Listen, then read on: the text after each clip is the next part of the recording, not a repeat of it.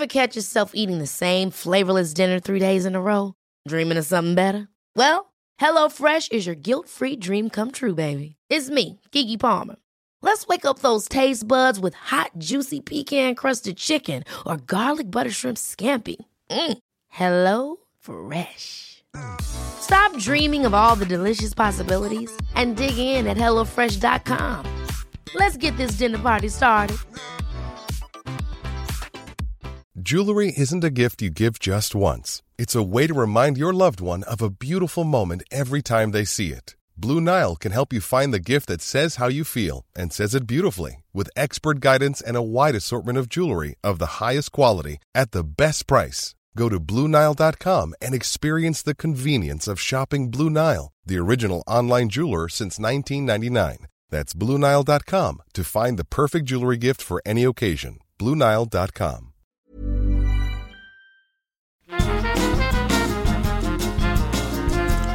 scumbags. This is the Scummy Mummies podcast with your hosts, Ellie Gibson and Helen Thorne.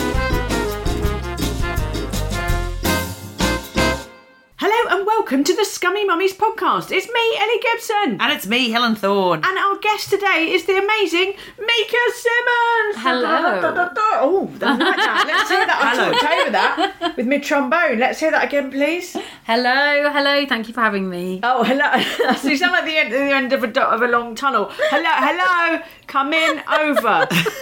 Can you hear? Yes, Mika, I'm sitting next to you. Let's not start off on a negative note. Let's start off on a jolly, happy note because we're with you, Mika, and you make us jolly and happy. Well, I, I've actually been trying to prepare some jokes. I felt quite nervous about coming on the podcast, and I spent the last two weeks since you've asked me thinking, how can I be as funny as Helen and Ellie? And I've I've actually surrendered to the fact that I'm just not going to be able to be. But I would like to tell you my Mika, favourite we didn't joke. invite you because we think you're funny.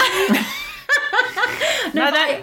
I thought I should tell you my favourite joke though. Oh, this is good stuff. Is Go it? on. This is like when my dad says I've got a joke for the readers. All right, go on then, Mika. Let's hear Mika's favourite joke, Okay, everyone. this, this is my favourite. Well, actually, I've got I've got some really dirty, rude ones that I'm not going to share, but this is my favourite joke of all time. Are you ready? Yes, go. Okay.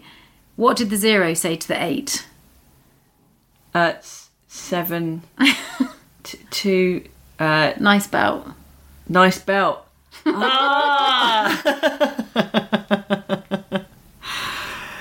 Thanks for coming, Mika. Yeah. That's all we've got time for, sadly. Uh, I'm not going to get a Everyone guess. loves a numerical based pun. That's a great joke. Great. love- uh, Thank you for sharing. Thank you for being bold enough to share your truth with us, Mika. I thought I'd get out of the way, but also I felt like I was auditioning for your next Edinburgh show. That, To be fair, that's better than most jokes in our last episode.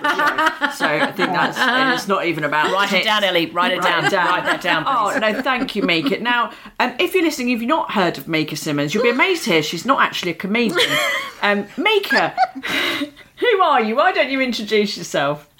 I'm not a comedian. I'm an actor and a film writer and director and an activist in women's health. Tell us about the happy vagina, because that's how we met you. That's how we know you from, isn't it? Well, I think we first met at a screening for I, Tonya, which Yes. was for my charity, Lady Garden Foundation. But the Happy Vagina has been born out of Lady Garden Foundation. So you're kind of on the right page. Yeah. I I started my charity, Lady Garden Foundation, after losing my mum to ovarian cancer, which was it was quite a long time ago. It was 20 years ago when we lost her, very quickly after a nine month battle with that particular mm. cancer.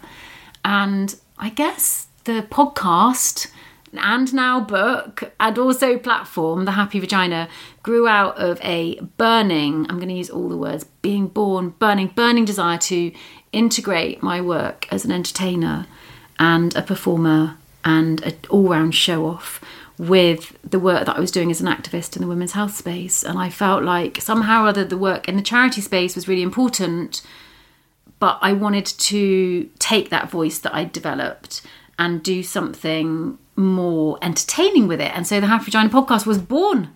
Oh, so Lady Garden then. So what's what's the sort of what's the main what's the thrust? What's the main objective of, of Lady Garden? So we started in 2014, and my next door neighbour, Dr. Susana Banerjee, basically became the head of oncology for gynae cancers at the Royal Marsden Hospital. And she tapped on my door one day and said, you know, there was no money for research into ovarian cancer. And I'd already known that she'd decided to dedicate her life to ovarian cancer. So I basically put together a group of women to fundraise, which I'm really bad at. So the money that has been raised by the charity, which is quite a significant amount, I have no, I can't really claim to have done any of It's that. It's over a million pounds now, isn't it? It's Yeah, over two million. And I just like being noisy and basically as disruptive as I can, which I've now got a, a lobbying board, Ginsburg Women's Health Board, where essentially all we do is make noise about women's health issues. Hmm. And that's kind of where, I mean, you know, my mum was a really loud, obnoxious feminist. Hmm. And I have that spirit in me. I mean, I set Lady Garden up because my mum died in my arms of ovarian cancer, and a good 12 or 13 years later, I think I was still somehow stuck in my grief. So it, hmm. it's not been a selfish pursuit, but I can hands down say that launching that has healed the gaping hole that had been left in my life after losing my mum. And when people come to me and say, What can I do about my grief? I do say to them, Go and do some good, go and give back. So mm. I think charity at that level, in that kind of feeling of the grassroots of a charity, is very important for us as human beings to be able to go and help, to do something with pain in order to make change in terms of healthcare and why it's dependent on something like Lady Garden Foundation to give the Royal Marsden and the ICR, which is their adjoining research facility, the money in order to properly research ovarian cancer. It's outrageous. It's outrageous. Hmm. That actually the money isn't there from the government. It's outrageous that the ovaries weren't discovered until the 19th century. I mean, if we want to go into like the, the issues of women's health in general and why more money is put into prostate cancer than there is to ovarian cancer, there's, there's it's such a complex area. And if I, in my absolute ideal world, health would be outside of politics and it would be outside of charity because it's fundamentally the most essential thing we've got as human beings. Mm. Mm. and it's and it's a human right. I think it should be a human right to have healthcare and Yeah. have yeah. So Good. fuck, fuck the Tories. That's what we're saying. Yeah, Well, you exactly. say that, but so it's not just the Tory government; it's just politicians, and I'm I'm quite down on politicians at the moment. I think in general, Fair enough, fair enough. In general, mm. they're like they they don't care about human beings. They care about looking good and winning, and making sure that it's their legislation that's going through. I don't think that's true of all of them. You don't. I don't. And I, I, I know some for whom that's not true. I know people who are really principled and have strong beliefs, particularly about the NHS, and who do believe in making things better for the majority of people. Mm. And I know which side most of those people are on. Yeah. That's the bottom line. There's good and bad on both sides. Of course there is. Of course, what you're talking about, career politicians and, you know, who are just in it for the money or the fame, whatever. Of course, the power. Of course, those people exist on both sides. But if I had to place a bet on which side had the most of those people, Yeah. uh, yeah. Yeah. Yeah. but you know, Yeah. But I know, uh, and in terms of um, the the voice, or, or I mean, charities are a good place in which you can have a front in which you're, you know you've done amazing work in advocacy and and also having a charity does give you that shop front in which you can start to shout louder and, and confront mm. things as well. And I think so. So, what impacts have you have you seen from doing Lady Garden, and what what are you sort of most proud of with the work that you've done with it? I think the most significant piece of research that we gave quite a lot of money towards is a new medication for ovarian cancer called olaparib, which we were not the only charitable institution that put money towards it, hmm. but it is essentially a drug which will prolong the life of a woman who has ovarian cancer, providing her cancer is caught early enough. Yeah. And that was not available when my mum was diagnosed. would And I that have made a difference to your mum's outcome? Do you it's think? really tricky for me to say because mum's cancer was something called a serous ovarian cancer, which is probably the most serious. And because women's health is so misunderstood and we're so often gaslit by doctors, uh, when my mum went to the doctors, she was told that it was probably her menopause and fibroids. So, in the gap between when the doctor told her that her bloating and repe- repeated bleeding was probably fibroids, by the time she got her diagnosis, she was stage four. and stage four ovarian cancer would not have had any benefit from having olaparib hmm. because you're basically already kind of on death row, hmm. which is again coming back to the beginning of our chat why I'm so committed and passionate to the activism and the voice and the kind of like change side of the work that I do because I mean my mum kind of did understand her body really well. So it says everything that you need to know about why she believed this doctor that it was fibroids that as human beings in general we don't understand our bodies well enough. We have handed over our entire agency of our bodies to the medics and i think that's outrageous i think we are like children in terms of our own bodies and our own healthcare and i think that every human being should start taking more responsibility to understand the cycles in their body and to be healthier and fitter so that you know when something's wrong. But my mum was one of those people and she did hand over her power to her doctor who told her it was fibroids. But I think the more the more noise that I can make and the more message that I can send through the work that I do with the Lady Garden Foundation, through the podcast Happy Vagina, through Ginsburg and House Board, and just to try and like alert people to not necessarily believe your doctor if you've got symptoms. Make sure you know what the symptoms are and make sure that if those symptoms are recurring and you're being fobbed off by a doctor that you challenge them. You know and and so it's kind of it's a double pronged attack because you've got people raising money who are uh, creating better drugs you know and actually one of the things when i started lady garden foundation that i really struggled with was whether that angle that prong is the right one because surely better health in general and better understanding of our bodies is a much more egalitarian way to deal with healthcare rather than coming at it from the other end. This person's got cancer, let's give them medication. What about if actually health was better in general hmm. so that we were obliterating cancer from that way and also better testing as well? That's the other thing that's really, really missing in terms of particularly gynecological cancers because it's such a complex area. We don't other than cervical because your cervix is on the outside of the body we don't have great testing for these specific cancers for women. But yeah i mean i, I think i think that being educated about your own body would mean that if you did have ovarian cancer that particular medication olaparib should help you. So if you get caught stage one two maybe three then it would give you but we're only i mean it makes me feel really emotional. We're, we're talking like two to three years. And actually do you know when i first heard that i think maybe because i was so um hurt that my mum had nine months and most of that time she was very very ill. I think i thought like my my immediate reaction was so what?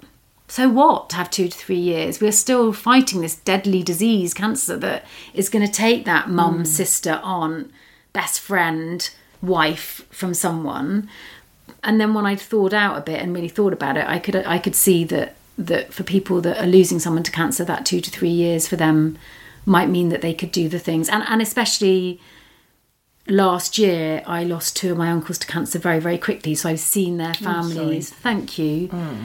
But I've seen the families go through an even shorter 3 month period and and not be able to spend you know go for that trip to the beach hmm. have that picnic with the family in the park that you wanted to have Yeah. the the wedding brought forwards. So yeah so olaparib is, is is a medication that if someone was diagnosed with ovarian cancer and caught it early enough might give them more time Because so that nine months, because I've, I've I've I've known people who died, but usually very quickly or they're very very old. You know, what did how do you how do you look down the barrel of that? Right, we've got nine months. Like what?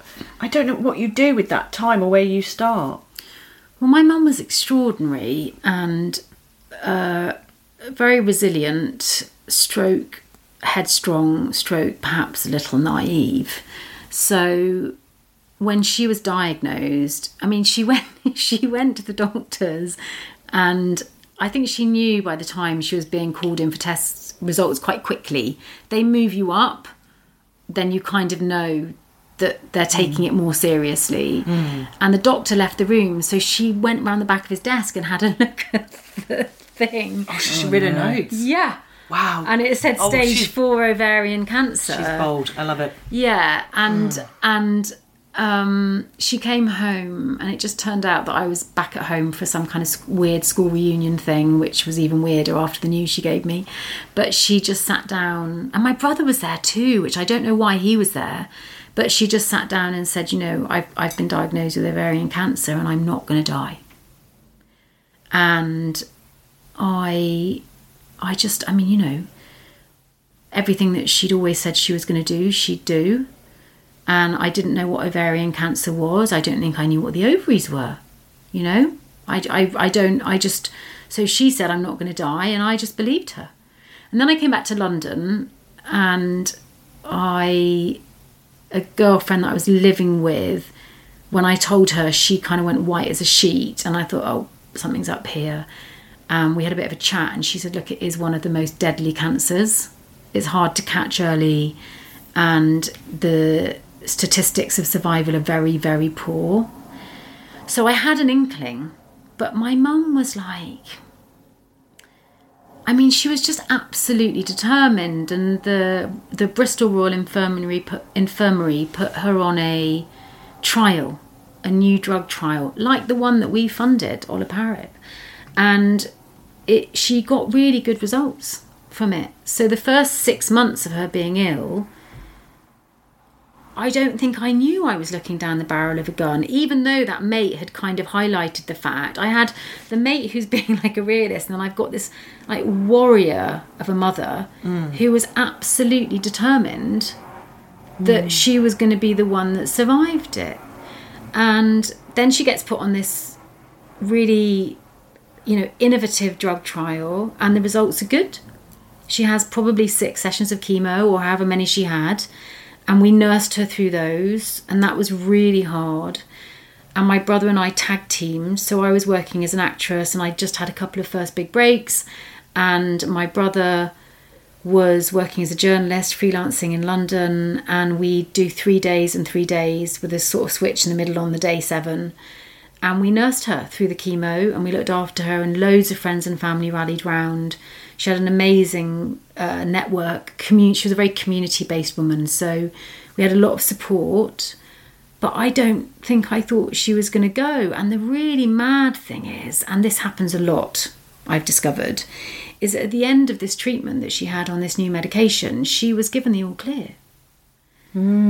And I got very swept up as well. And I do need to say this out loud. At the time, there was this book out about a woman who'd healed her cancer through meditating. And it was a period of time when there was a lot of noise going on about the power of the mind over cancer and stuff.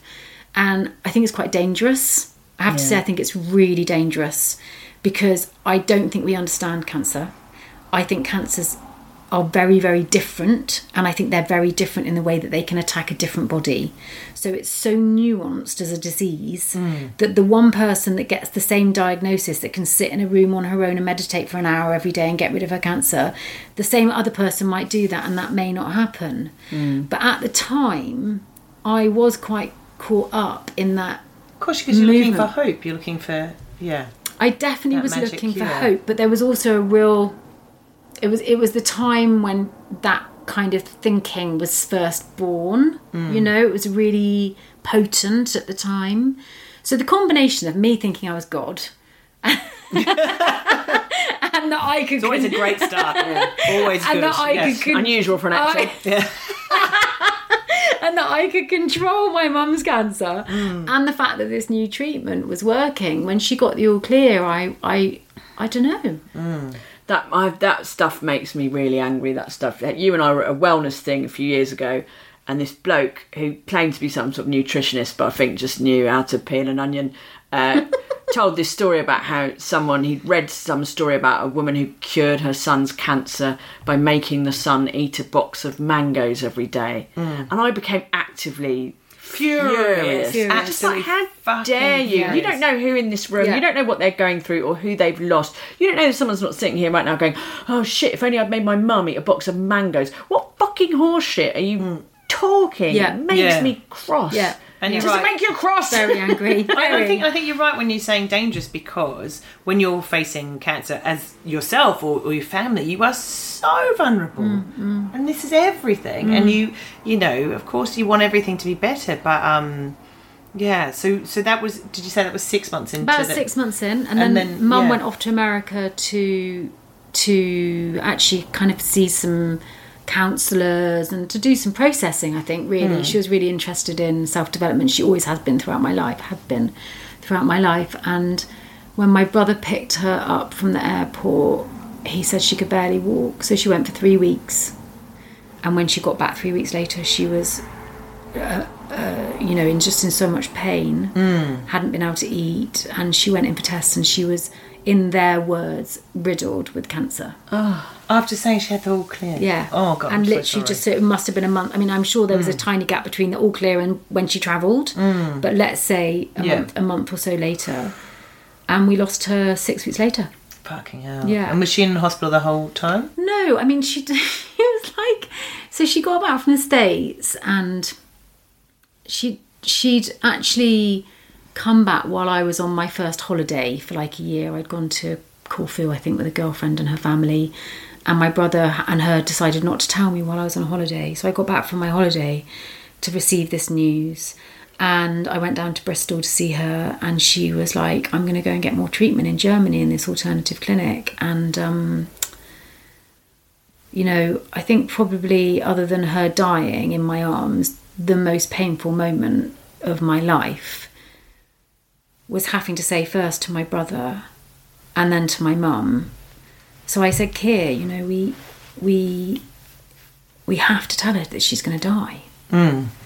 because she's she's disappearing. Mm. She's not going to make it, and I can see that.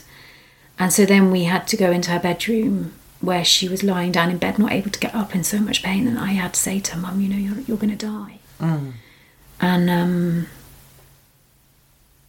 That's a really hard thing to yeah, say. Yeah, and sometimes, you know, and then sometimes s- since I've thought, wow, what if I, I mean, the, I know this is a crazy thought, but there has been on occasion a thought of, what if I hadn't said it? Like, did I, I suppose one of the things that happened post losing mum was that I would speak to doctors and say, why don't you, they told us we might have three months with mum. And what I've discovered is that they always say that. And I said, why? Why do you always say, when someone's now terminal, why do you say they've probably got three months? We, we, we can't say maybe three months. And they said, because miracles happen. So sometimes, and what the doctors have said to me is they don't want to lock someone's thought patterns down, right? Because the mind is really powerful, actually. Mm. So if they said you've got three weeks, which is kind of, you know, three to six weeks, which is more normal than the three months, then that person might give up. Whereas if you say three months, then that person rallies and sees the family they want to see to say goodbye to. So they said that she had sort of up to three months, and, and, and she she didn't. She had um, like I think we had six weeks with her max, um, and she really wanted to die at home. And I just my brother had come back. We were still tag teaming, and my brother had come back to London. He had to. He had we had to work. Mm. You know, we had, had to pay rent and stuff. So and the night the day before she died she was really really erratic and i was scared and she just she wouldn't let anyone else look after her uh, other than friends and family so we did try to get in some uh, like Mac- Mac- macmillan nurses and Yeah. people to be in the house and and she was having none of it none of it Yeah. she didn't want anyone around her um she was really scared of dying you know Yeah. she was very very scared of dying And how old was she? she was 54 when she died. Yeah, that's too young. Yeah. that's far too young. So we, yeah, she was very erratic, and um, and I, I couldn't actually, I couldn't cope, and I don't, I'm not, I've never held a resentment against myself for it because I did such a great job of being present during her illness. Mm. But she did want to die at home, and I didn't know that she was dying. You, you know, I mean, it was say it was a learning curve is like Yeah. an understatement. But I basically, she was so erratic, and I, and I called for help, and the hospice sent an ambulance, and I thought she was going in for a bit. I thought we were going to have a break. And then she was going to come home again. Mm. And I put my head on the pillow that night. We took her to the hospice, we put my head on the pillow that night. They gave me a little private room that I could go and have some sleep in. Mm. And I put my head on the pillow, and as soon as I, as soon as I started to fall asleep, an alarm went off, and I knew immediately that it was my mum dying. Mm. And someone came into the room and said, "Come now." Yeah. And I went into the room, and, and, and she was dying. And you know, I I do think that the human spirit is, I th- I I I think probably. If I'd have been sat next to her bed, she wouldn't have gone because she didn't want to go. Mm. You know, she loved us so much and she loved life and she had so much. She'd actually just become a, a Labour Party councillor.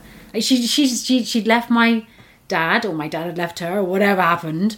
But that was a mess, and she was just reclaiming herself, like Yeah. like Helen, like you are doing now. Like it's so wonderful to watch you go. her through. new her new start. Yeah, she bought this tiny little house in Bristol, and she had a boyfriend that was an artist and a graffiti artist as well, even though they were the same age. And he'd go out in the middle of the night, and you know, like perfume boards, he'd go out and like change them and put slogans on them and stuff. And he was a painter decorator, and she was having the life that she wanted, and um, it was Where, taken where away is from her. he now? I'm just asking, is Helen single? I don't know if you know. Doesn't to talk about it.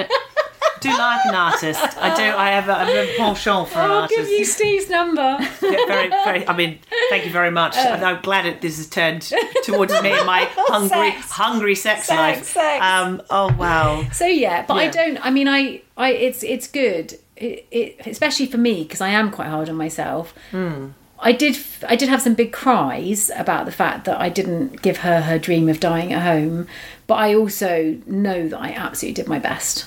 You know, Absolutely. So yeah, you you absolutely Yeah. did your best. And Yeah. to be, I've a friend who's who's recently had a mother who's died, and she was there with her mum, and Mm. and after her mum died, she hopped into bed with her and and lay next to her. Did she? Yeah, and she said that was really beautiful, and I just think, gosh.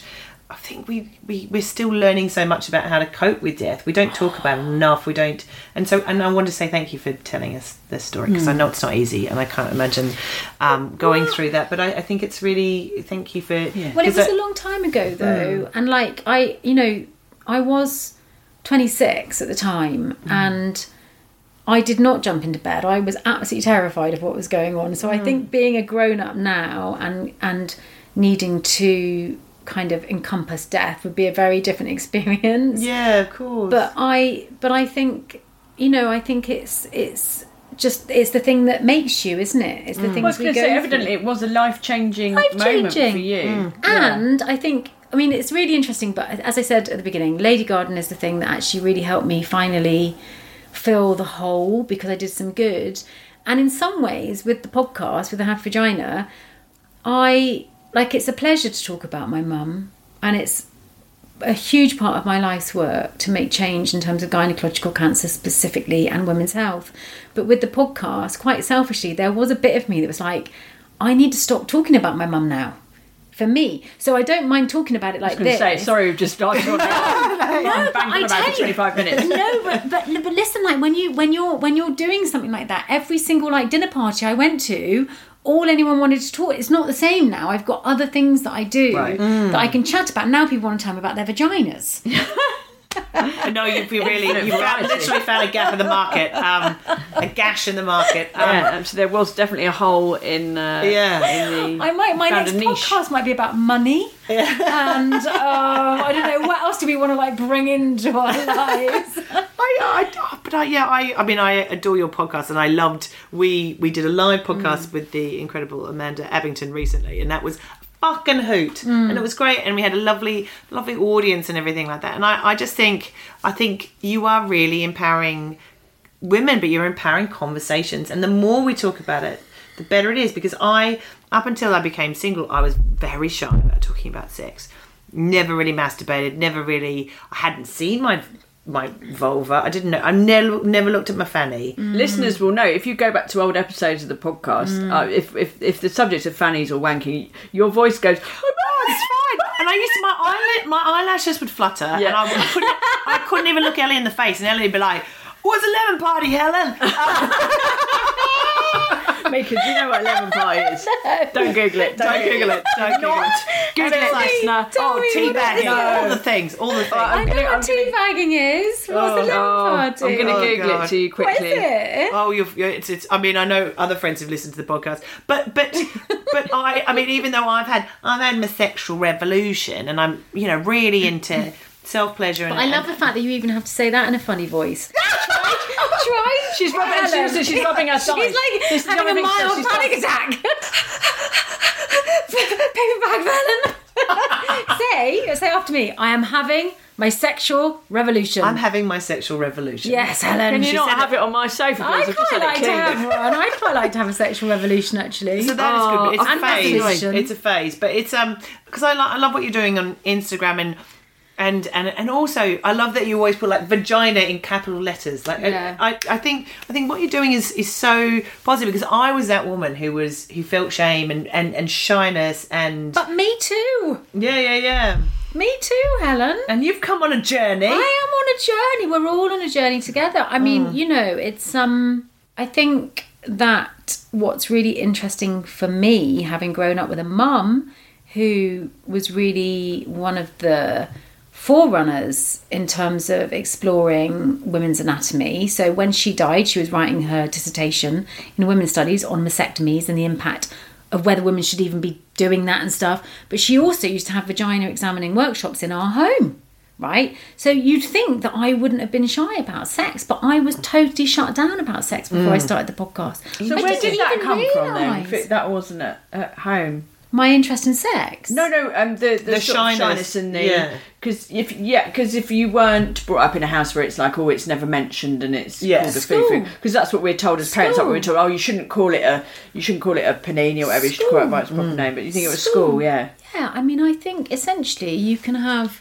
I mean, I I went to quite a straight comp, like in the sense that my parents took us out of southeast London to grow up in the countryside for kind of the good life. But the school, the local school, was um, it was quite sort of traditional somehow. Like there was something about it that wasn't. It didn't match my bohemian back. My my bohemian home life did not in any way match my school life.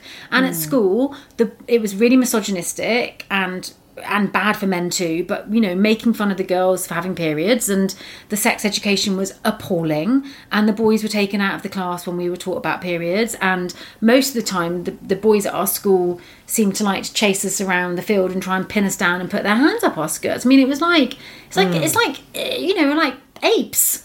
And my school was like apes, and I think it doesn't matter how good my home life was. I'd come home with this trauma. I can really, I have to say, I do think that those school experiences are traumatizing, and they were a stronger voice in my head than my amazing feminist because because my brain at that age was malleable and I'm a very sensitive person I'm an artist and a creative so I am I do I, I take things in probably too much and particularly in my youth I took things in too much but so it's like when you've got sort of sex that's um, aggressive and um, antsy and uh, and misogynistic in its in its temperament within your school teenage years. That's what. That's how I learned about sex. You know. And I think I just thought, oh, this is like I don't, I don't want to be empowered. I mean, I remember the first time someone at university said to me that she liked to masturbate to go to sleep, and I thought I was going to have a panic attack. That sounds I like was I, just I would have like, done the same. I was just like, you know, Yeah. I was like, what are you talking about? And then another girlfriend of mine, who I won't mention, but she, we're still really good friends, and she once said to me that she could hear me masturbating through the wall, and I literally thought I wanted to jump off the fucking top of the house. What were you doing it with? Did you have a fucking and decker out? What were you I doing? just, I think she was just. I think she was she was just being that you know when you're at uni and people are a little bit antsy and a bit mm. kind of like I, I think she was just trying to push my buttons. Yeah. But the fact was is probably I was. I mean I don't actually remember doing it, but I'm sure I was. And the thought that someone could hear me was mortifying. So I was just like you, mm. and I don't think it's. I wonder if it's a cultural thing as well because I remember being about twenty, and and I did stay in southeast London for my education. We Yeah. talked about vaginas all the time, and also it was a girls' school, so I, maybe that was it. Ah, I didn't have. was because I know a Helen went to mistake. mixed Yeah. school as well, so I didn't have that aggressive sort of thing going on. So maybe that was it. So I was, you know, sort of not too bothered. But then I did go when I was about twenty. I went and I worked in in Ohio in America for a summer, and I shared this apartment with these um, fifteen uh, American girls who were all about nineteen and who were all insane. Uh, like, uh, so I think five of them were exotic dancers as well as working this theme park where we worked. Mm. Three of them were in prison a few years later, I heard. but they were all from like you know the Midwest and the Deep South and like proper like real America, right? Not like mm. New York and California, like the mm-hmm. movies. Mm. Like, which was mm-hmm. Not what international. naively at twenty I sort Yeah. of thought all was what America was Yeah, like. yeah, yeah. Basically, Sex and the City and Saved by the Bell. That Yeah. was my touch point. and it turns out most America isn't like that. No, it's not like Fame, And these no. birds weren't like that. They were, and they were. It was a cultural awakening. They were lovely, but they were very different to me, much more different than I've been aware. And on my first day. Um, they told this. they were like, "Welcome to the apartment." Just so you know, we're all really into masturbation uh, or jerking off, as they would call it. And that when obviously then I started talking about wanking, which they found hilarious because they thought it was the funniest word they'd ever heard. They used to make Say me it say it, yeah. Like, it was just like, like, I was basically Stephen Fry in Ohio. Um, but but they, I was fascinated by the fact that they were all super open with each other about it, and not only that, other people who would come to the apartment, like men who would like come to the apartment, wow. and in front of them, like I, I shared a room with them, and I had a sort of, I was seeing this bloke. They were like, I was like, oh, me and Joey are just going to go into uh, go into my room, and they were like, um. Uh, I think it was La- Latanya was like, no, no, uh, I, I need 20 minutes. I went with the accent. She's like, I need, and I was like, um, well, we were just going to go and hang out just on our own for a bit. And she's like, no, no, no, I need my 20 minutes. I'm going to go in there and then you can have your 20 minutes. And I'd be like, oh, no, it's Yeah. not for that. And everyone was like, yeah, it fucking is. So, uh, wow. they used, to, they used to like hold my phone calls. Like, if anyone rings, tell them I'll call them back in 20 minutes and stuff like that. And I would like, I'd lived in a university house and all this by that point. But that, we, Never was, that. that was mind blowing Yeah. Wow, the wank house. the the wank house. It was called the twenty minuters. Uh, like you know, like the pilots who used to come, and that was the average life expectancy. And there was graffiti about them and stuff on there, and people were quite proud of it. It was a real. I'm saying maybe that's why. Uh, um, I think the girls' school thing, but also that having that experience quite young was like, oh fuck, like you know, I've never talked about wanking with my friends until my late thirties and early forties. right. So we have had a different, you know. Also, I grew up. My my dad's a vicar, and my uh, yeah. So you know, it, it was never. Now I'm talking. Oh, blah, blah, blah, I've got all Boris. Um, I yes, and it Don't wasn't do that. No, no, no. But I, just. It, it, yeah, just such you know, and it, it is the roll of the dice about you know the experiences you have and Yeah. that sort of thing. But also now because it's it is changing overtly through the power of social media, Yeah. through the power of Yeah. louder voices podcasts, Yeah. and people who who are you know thankfully pushing this agenda and pushing these um, conversations. Yeah, and I think when I started the Happy Vagina podcast, we recorded the first season at the end of 2019 and launched January 2020. And that first season, I think my intention was to interview humans, but mostly women, about gynecological stuff.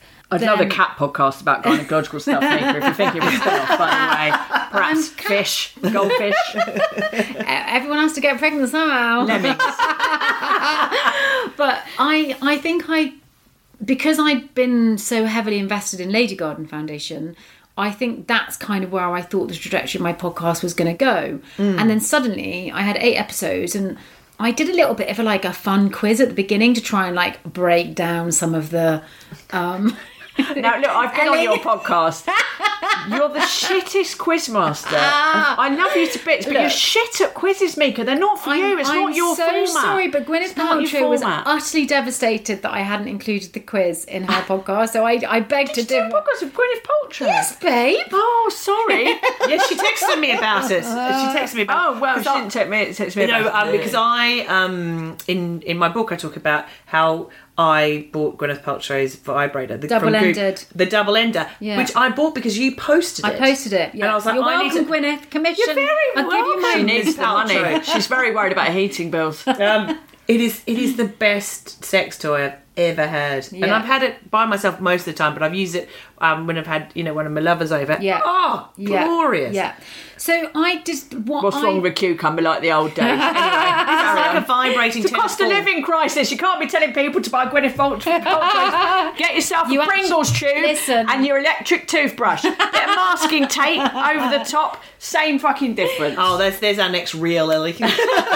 well, also, actually, they can't deliver them to the UK at the moment because of probably Brexit, but I don't know. But she, that first season, which was Gwyneth's on season four, but that first season, I did a really good quiz that is very educational and Thank you. entertaining, Ellie. Um, I'll be the judge of that. and, and, and, and within the kind of like quiz questions, there was always something about sex, like you know, true or false. Sixty-five percent of women own a, uh, more. More in the UK own a vibrator than a dishwasher. True or false? Right? And the False. answer is true. Is it? Yeah, it's Is true. it bollocks? Yeah, it's true. Anyway, so I would ask questions like that, Listen, I and know, then no, they no. never stopped talking about sex on the podcast.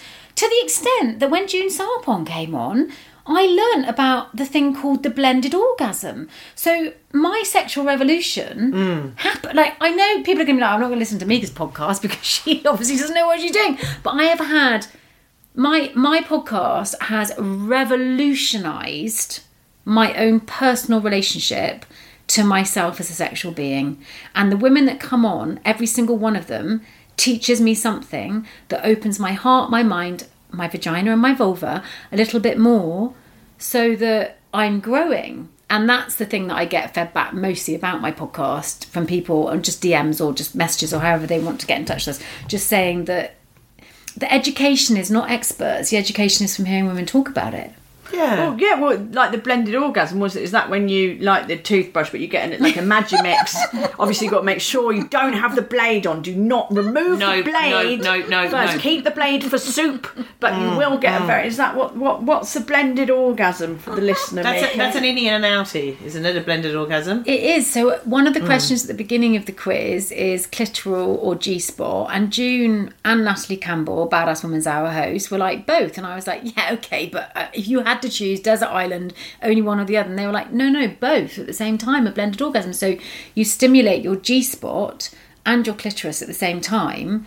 And if you're stimulating both and have an orgasm, it is literally one of the most insane. Oh, it blows your fucking head off. It's yeah, fucking lovely. It's absolutely Ellie, excellent. have you had a blended I, orgasm? I have, I have. Okay. Thank you, Mika. Yes, now my voice is going all high. Um, so, and I, I didn't know it was called that though. I'll admit, I just, I just thought that's it's a little bit of extra, extra fun, isn't it? well, I think the thing for me with penetrative sex throughout my sexual career is that I think I've come quite close to having that because often, so I think most women need clitoral stimulation in order to try to achieve orgasm, right? That's pretty textbook. Hmm. M- m- more women find it easier to reach climax that way than they do through penetration. But I've plenty of times I'd had penetrative sex and experienced something similar to a blended orgasm but once it was focused in my mind to hmm. actually look out for it that was a different ball game and then of course over the last 5 years research has come out to explicitly uh, affirm that actually the G spot is at just the back of the clitoris.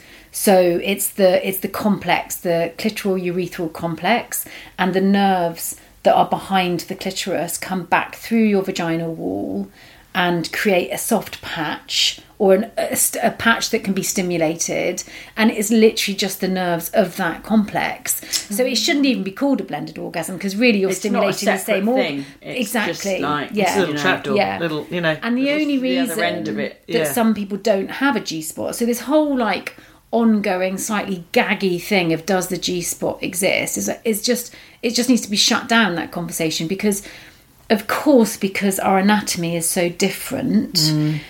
If you have a very thick vaginal wall and short nerves of the clitoris, you may not get that sensation on the back wall. So you may not have that spot that can be stimulated, or it might change because actually the, the walls get thinner as you get older. So that's partly why women have more intense pleasure.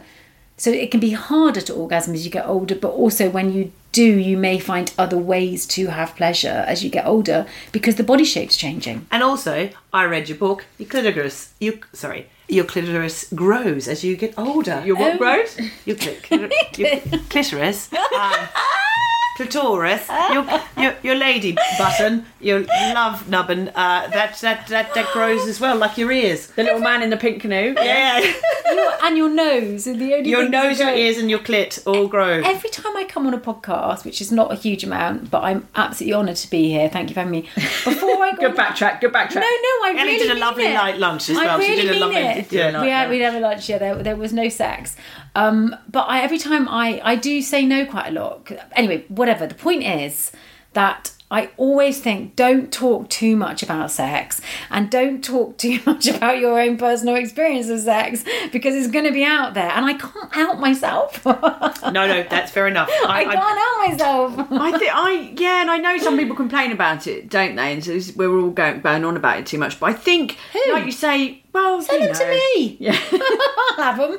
yeah. But I think it's because, especially for people who haven't been grown up talking about it or, or grew up of a generation where it wasn't acceptable to talk about it Yeah. in public, it's almost like it's a release, isn't it? It's a freedom. It's being And it feels like a bit of a about it. rebalance because it, and especially it's, it's not like it's a re- religion, but you sort of feel like you are excited about it because it, it was it was locked away for so long. Well, and it's interesting that you mentioned religion because, you know, coming back to some of our earlier conversations about why this change is so important, is that religion has had a profoundly detrimental impact. and still is having on, a detrimental on, effect. on, on those air for both men and women Mm. actually it's not really gender specific but i just think that we carry such a deep amount of shame around it and and the, the teasing and the judging that i mentioned when i was at school that you Mm. Yeah. know you may, but i think that is a lot of people's experience and i just i just think the more we can talk about it and normalize it and chat about it like you know do you want a cup of tea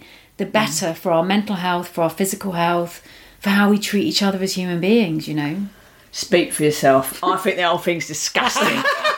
I think it's disgusting. Women fiddling with themselves, watching Bridgerton and having a little strum. It's an absolute disgrace. You should be ashamed of yourselves. Me and Pete, we cut a hole in a sheet twice a year. Once Christmas, once for his birthday. Job fucking done. How is erotic twitch ellie Erotic twitch. Yes, we haven't talked about that. Oh, so, that's yes. right. So, uh, regular listeners may know I do Twitch, which is like playing video games live on the internet while people talk to you and, And sometimes give you tuck in. money. Yes. yes. It's basically like exotic dancing, but I keep my clothes on. have you ever done that erotic dancing I like where you're going Is with that- this. I like that- where you're going with this. Is that an invitation? She, do you know, just- do you know what happens though when she gets drunk?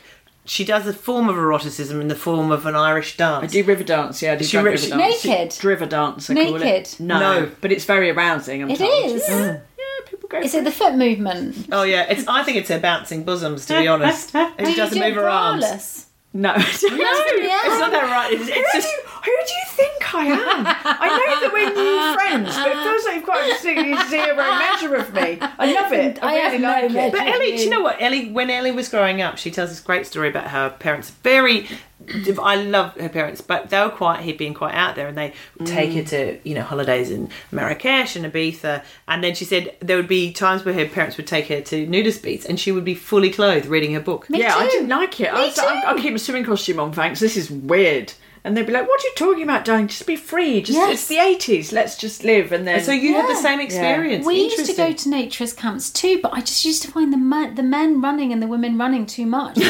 It was, do you know what got to me always? It was the table tennis. I couldn't cope with the table tennis. Oh, God. Things flapping about. I mean, listen, Ellie. I feel that your your statement that I don't have the measure of you is is very accurate because you did come on my podcast and admit that you're not scummy at all. So it's really fucking confusing No, no, because over the last oh, five years since we've met, oh. I've believed you're online. I've believed both of you are online. You were married. You were married. Yes, I was And, and you were both mums, and now I don't even know if you've got children. They're not here. I don't even know if you've got a vagina.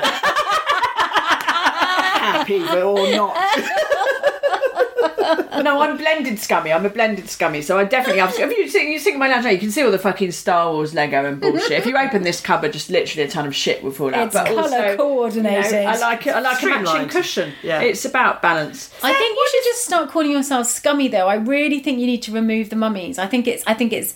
I think it's elitist. the scummy. I think it's elitist. I think it's un- uninviting to those of us that are child free, Well, and I think it's point. uh, and and I think that Can't we just call it the Helen and Ellie show? yes, And just be Helen done with Ellie it. and Mika. Yeah.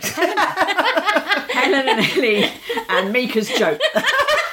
Every week, Mika just tells her one numerical joke, and then It could be an ongoing gag. I You know, you know the one about why is six crying? no. Because seven, eight, nine. Oh yes. Yeah. I think that's a fair. I think that's a fair. In all seriousness, it's a fair and interesting uh, point because when we started Scummy Mummies, our jokes we we bonded over the fact that we weren't relatively new mums, and that was and our humour was about that. It was Yeah. about childbirth and breastfeeding and nursery and all that shit.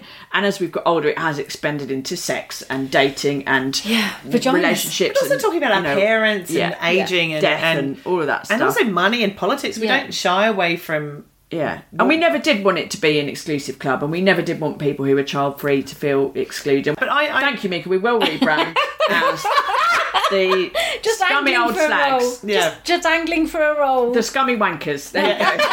I'm in. I'm in. But uh, no, I'm interested. It's an interesting thought, isn't it? If you're listening and you think we should uh, change our hugely successful brand at this point in our career, do write in. Let's maybe after it. maybe after ten years we can we can we can we can start the new decade of, of being Yeah. being uh, just just slags just slags. That's nice. Yeah, Speak for yourself. one of us is a slag.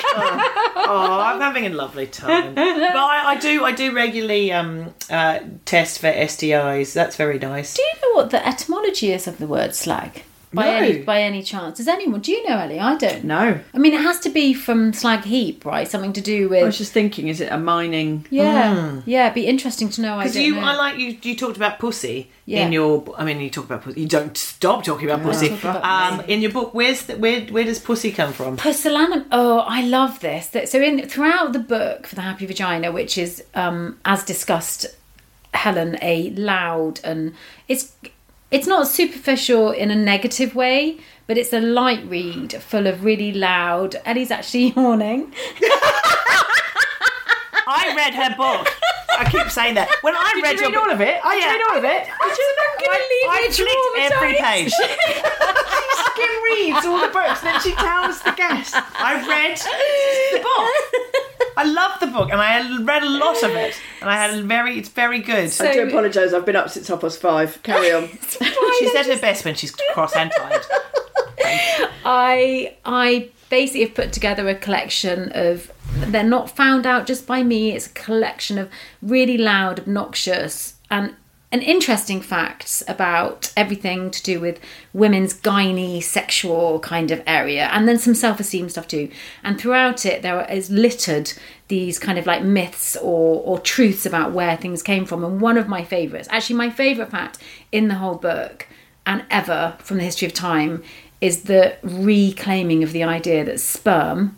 I know this is going to feel like a tangent, but I am going to come back to pussy. But Here we go. Don't take a mouthful of coffee, everybody. That's what I like my dates to say. I'll come back to the pussy. Yes, please. Yeah. Leave that egg white omelette for now. So, so I don't know about you, but when I was at school, the images, textbook images of, of how an, an egg is fertilized by the sperm, always presented this idea that the sperm were like this army, right? Like, Army. like in the movie as well. Yeah, yeah, yeah. fighting their way through, and Yeah. then one of the sperm wins the egg and percolates it, or whatever Yes, it that, does. that, yeah. There's the millions, and then one lucky One soldier. lucky sperm. Yes, yeah. Well, so the truth is, is that the the now this is tricky, and I wasn't allowed to put this in an interview that Why? I did for the book Is it, libelous? Because don't say on our podcast. no, it's to do with what's going on with abortion internationally. right. Um, so I'm going to use the word consciousness, but I do not believe that a cell it has the kind of consciousness that means we shouldn't be allowed to have abortion up to a healthy date. Just to caveat that. Yep. However, the egg chooses the sperm. So essentially, when the thousands of sperm come up the vaginal canal and through the fallopian tube trying to get to the egg, an egg has a consciousness and it chooses in the same way that we bump around in life trying to find a partner that feels Also, we right. have brains. The egg's not sentient. It doesn't have Well, it a. has a feeling, but we have Oh, feelings from fuck. That has a not, feeling. not feelings as in uh, energy. Ah. Energy. You know, you know that that we do it. It literally you can't. Ah, now this is really interesting that you would believe that a sperm would have enough energy to be the army that would go through and choose, but you don't believe the opposite that an opening can happen because essentially that an energy that like forces is the same as an energy that opens. That's the same thing.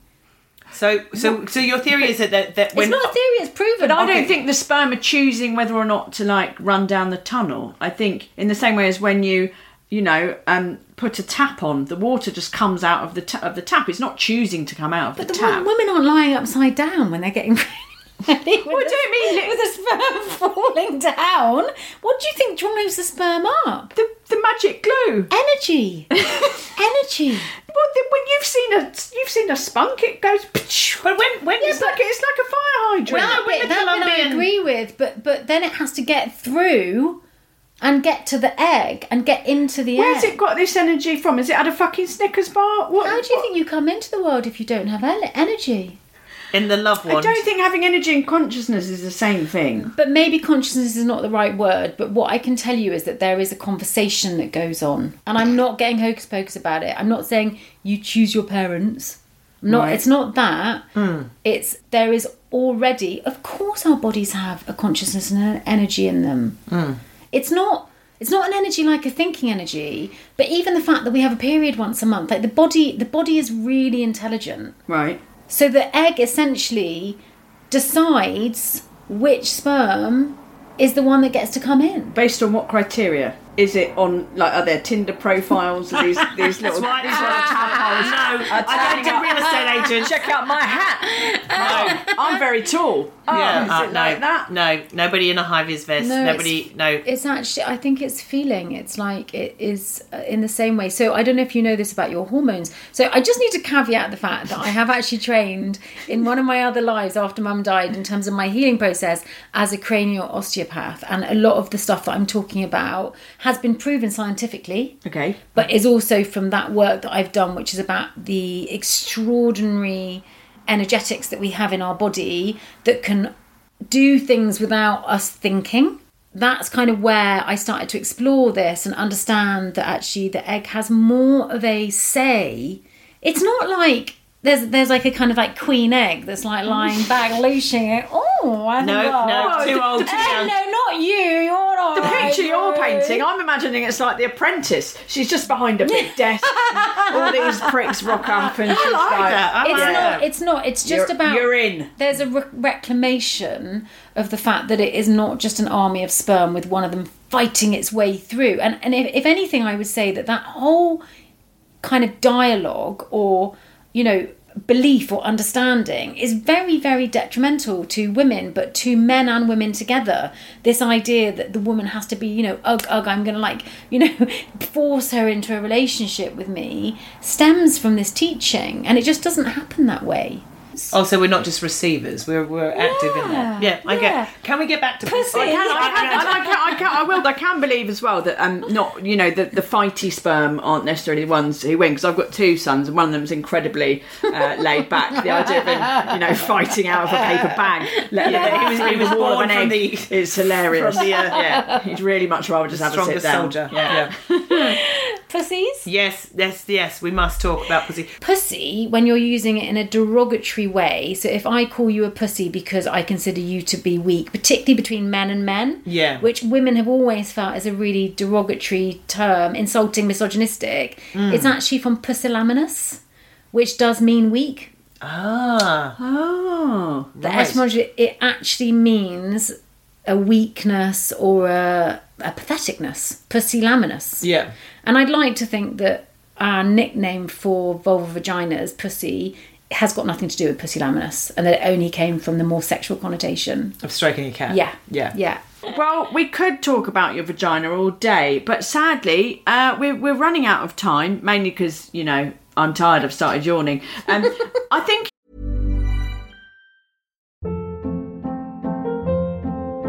Hold up. What was that? Boring. No flavor. That was as bad as those leftovers you ate all week. Keke Palmer here, and it's time to say hello to something fresh and guilt-free. Hello Fresh. Jazz up dinner with pecan-crusted chicken or garlic butter shrimp scampi. Now that's music to my mouth. Hello Fresh. Let's get this dinner party started. Discover all the delicious possibilities at hellofresh.com.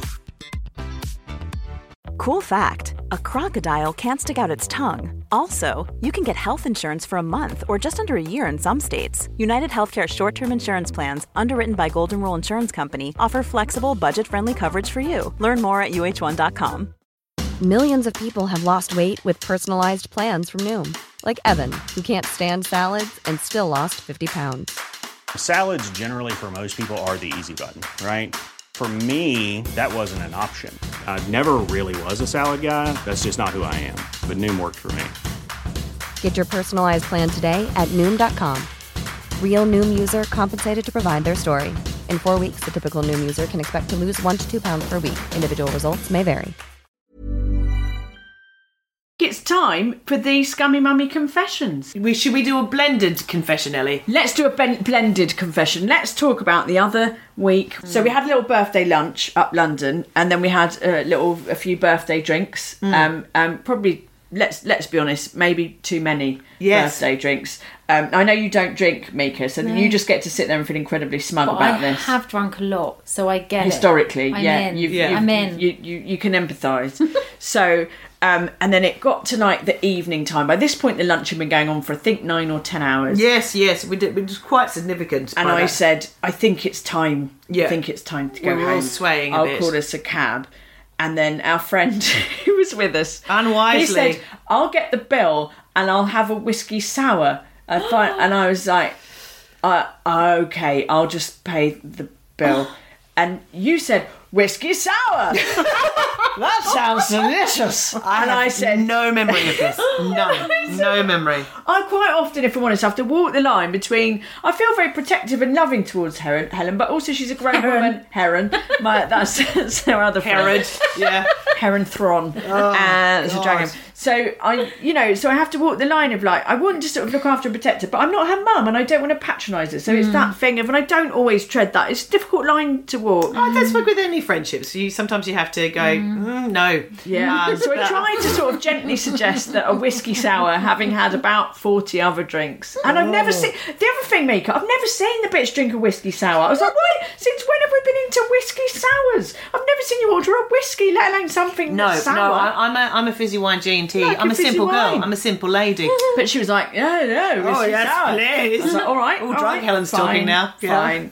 So she had the whiskey sour, and we paid the bill, and we left. And we got in, and we were up London, and we had to get all the way back to South London, and we got about halfway home, and then she no, you passed out. You got in the cab and Oh, see, that's out. better. It's better if I sleep. It's just better if she goes to sleep. So it's fine, and I put my noise cancelling headphones on, listen to a podcast about video games or the news or The something. happy vagina. Uh, that's Yes, right. I yes, listened always. to the Happy Vagina. It's my favourite episode is with um, Gwyneth Paltrow, and uh, listen to that. And it, my headphones are noise cancelling, right? So it took me a little while to Oh, no, it wasn't. I was quite dry. I wasn't even paying attention. And suddenly I looked over and you, you'd like sat almost bolt upright, like as if from a dream. and I was like, "Oh, you're right, mate." And you didn't answer, and then you look, your sort of head lolled towards the window, and I went, "Oh no, oh no, oh no!" and then you pressed the window button, and it got like halfway down, and I said to the lovely man, Just I was stop, like, please "Sorry, stop." pull over, please pull over, please pull over," and um, you then proceeded to like vomit sort of at the window, so like half of it. It was like it was like a horse in the Grand National was going to have to be shot. It sort of half got over the window and then half just dripped all the way inside and like into the little foot, the hand well and the oh. foot well. I'm not proud. I'm not proud. Very embarrassed. and the poor man. And then I we pulled over and I open I sort of pulled the door open and then I, I had like some tissues in my pocket so I was cleaning up the seat just trying to wipe it wipe it wipe it. Deary me. And the man went round and you were just vomiting vomiting vomiting and then it went on my shoes and I was like happy birthday to me and then and the man the opened the who'd been very and I was at this point I was like this man's going to throw us out of the cab and I don't know what I'm going to do because I don't know how I'm going to get home I don't even know where we are but he opened up his boot and like Batman he had a fucking whole kit a whole sick kit he had wipes he had spray he had carrier kind of lady. bags he had rubber gloves he had the full banana and I was standing there with my three It's a credit to vomit Uber. soaked Absolute Kleenex. credit to the airline. absolute credit um, But he doesn't claim to be a scummy mummy. Uh, no. And I said what at the time seemed witty because I was drunk. This isn't your first rodeo, and he was just like, "No, no, it isn't." Uh, and it wasn't even the first time he'd heard someone say that. Probably the second time that night. So he handed me the kit, and I cleaned up the the thing, and it was fine. And he very kindly then still continued the journey and took us home. And he was like, "It's fine, it's fine, it's fine." Um, and then I got out of the cab and I tipped him what the cab fare cost again. So to say sorry, thank you. It was his birthday as well. It was his birthday. I'm a good person. Uh, if HMRC are listening, it was a business meeting. That's why we paid for the cab on the joint account. And for my birthday, Ellie has is kindly cooking me a roast. Uh, uh, In my yes, in, my your house, so that I don't have to get you home. I will basically. walk home with my children. She was like, "Let's go out for lunch." I was like, "I don't mind cooking you, cook you something at mine. Maybe just cook you something at mine." I said I'll bring the wine, so that and then we're Yes. all good. That'd be lovely. I'm And looking I- forward to it. I'll get the whiskey and the sour. in. and the bags and the wet wipes. So yes, that that's the birthday scum. You don't have to do a confession after that. It was quite an elaborate I story. mean, it's like that's just an extraordinary. And what mostly I've been thinking is, I don't have those anymore since I stopped drinking. I've got hundreds of them from years ago, Must be nice. but now I don't drink anymore. Things don't really go wrong in Good quite you, the man. same. I am uh, genuinely uh, envious of that. uh, Yeah, yeah, yeah, quite yeah. the same at quite the same level. no, there is. Ellie and I have, have had periods of where we haven't drunk for various reasons. Yeah. And we always say it's annoying how good you feel in the morning every day. Well, I was with someone recently, and and um and they've stopped drinking too, and they said um yeah, what I worked out is that whenever I've got problems or things go wrong, if I actually did a map, it all leads back to alcohol.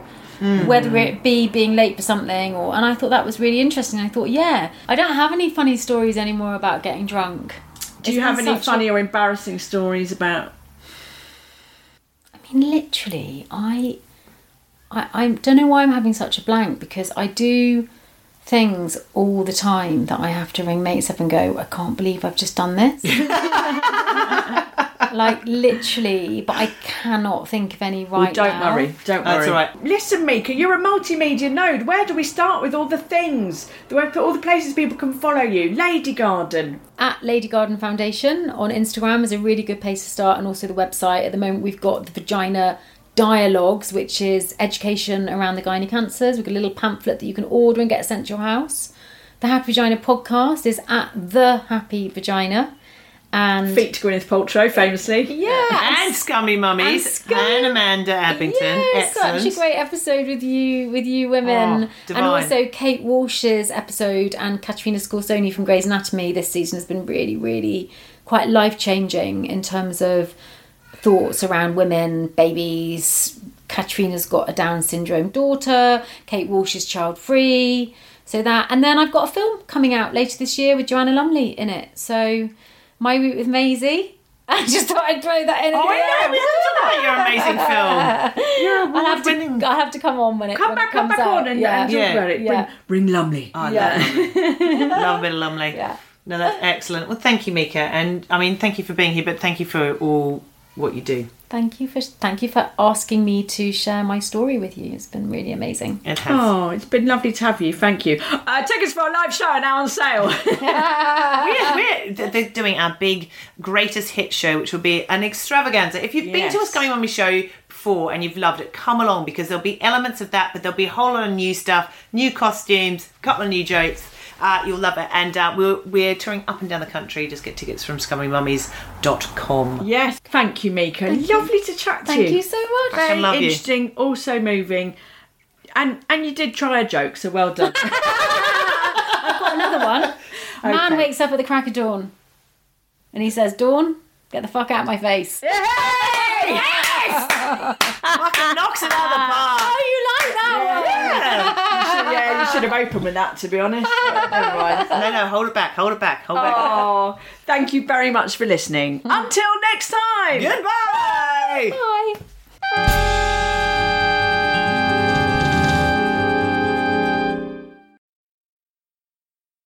I, I've got safe search on, unfortunately, so you can't see it. But basically, that's that's. Oh, it's a three-way between men. Wow. Very, oh, anyway, that's. Oh, that's a lot going not? on. They're Why not? enjoying And they're having a lovely themselves. time. Enjoying All themselves. clean. And then it I became. don't know why it's called a lemon tea party. it became such a big thing that now like people make lemon party pornography about the lemon party Oh, I see. uh, so try, i just saw a nice picture for you can't find it now Mom deserves the best, and there's no better place to shop for Mother's Day than Whole Foods Market. They're your destination for unbeatable savings, from premium gifts to show-stopping flowers and irresistible desserts. Start by saving 33% with Prime on all body care and candles. Then get a 15-stem bunch of tulips for just $9.99 each with Prime. Round out Mom's menu with festive rosé, irresistible berry chantilly cake, and more special treats. Come celebrate Mother's Day at Whole Foods Market. Even when we're on a budget, we still deserve nice things. Quince is a place to scoop up stunning high-end goods for 50 to 80% less than similar brands. They have buttery soft cashmere sweaters starting at $50, luxurious Italian leather bags, and so much more. Plus, Quince only works with factories that use safe, ethical, and responsible manufacturing. Get the high-end goods you'll love without the high price tag with Quince.